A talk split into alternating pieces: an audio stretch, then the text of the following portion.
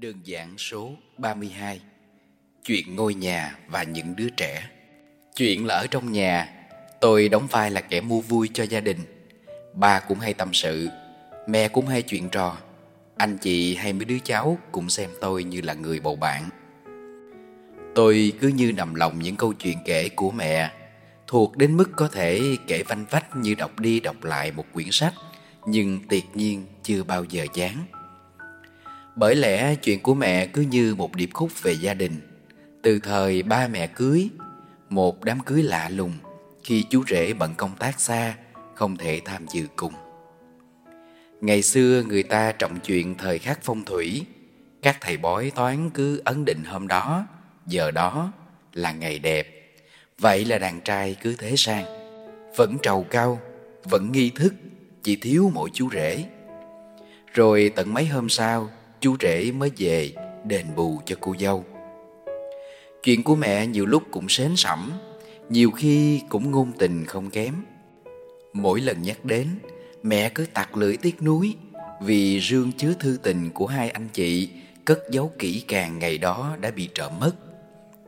Những cánh thư của tình yêu những năm chiến tranh, trong hồi ức của những người thế hệ trước là cả một trời kho báu mà mãi sau này kim cương hay đô la nhiều cỡ nào cũng không thể mua nổi. Chuyện cũ của mẹ tôi còn có sự càm tràm đến đáng yêu về đôi bông tai hộp xoàn ngày cưới. Năm ấy nhà gặp khó khăn nên ba mẹ đành bấm bụng bán nó đi. Lâu lâu mẹ lại thổn thức và nhớ nhung rồi đòi nợ ba tôi dằn vặt. Tôi đùa, giờ con lớn rồi, con thay ba trả nợ để mua đúng đôi bông tai như thế được không? Ấy vậy mà mẹ cũng không chịu vì oan có đầu, nợ có chủ. Phải đích thân ba tôi mua Thì may ra mới chịu bỏ qua vụ này. Và còn hàng hà xa số những câu chuyện đáng yêu như thế. Người ta tin rằng sự trưởng thành của những đứa trẻ Là sự phản chiếu tấm gương của người lớn.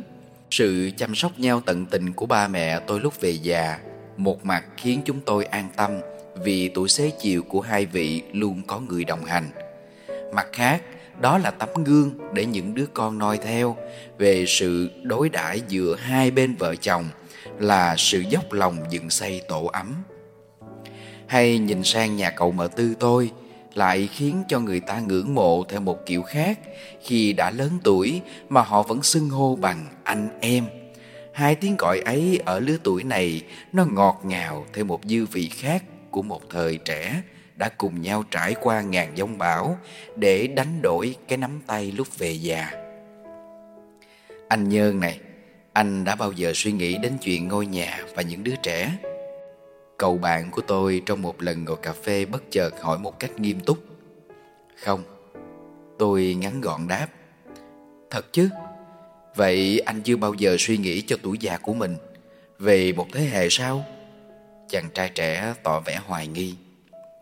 Thật ra anh thích trẻ con Nhưng không có ý định sẽ chăm sóc những đứa con như bố mẹ, anh chị mình.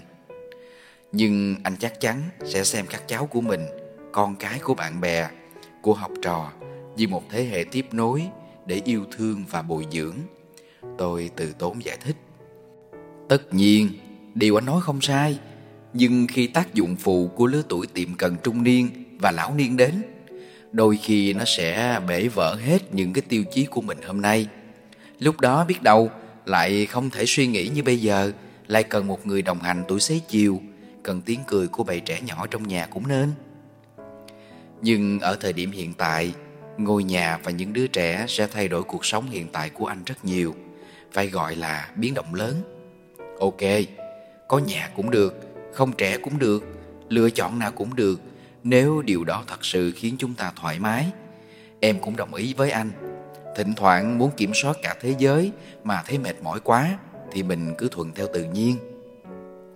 Cũng như cách mà ba mẹ, ông bà mình đến với nhau ngày trước, không toan tính, không vụ lợi, không nghĩ suy nhiều mà đến rất chậm rãi, hiền hòa. Tình yêu và hôn nhân, ngôi nhà và những đứa trẻ, một lúc nào đó cần thiết ắt phải đến đến trong một hình thái phù hợp và tự nhiên nhất. Bất chợt trong quán chúng tôi ngồi, nhạc phát lên bài hát khá tâm sự gần đây của trịnh thăng bình.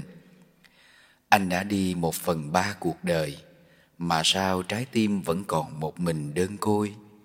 Nhiều lần muốn đôi chân dừng lại nghỉ ngơi, Do anh khó hay cuộc đời khó em ơi?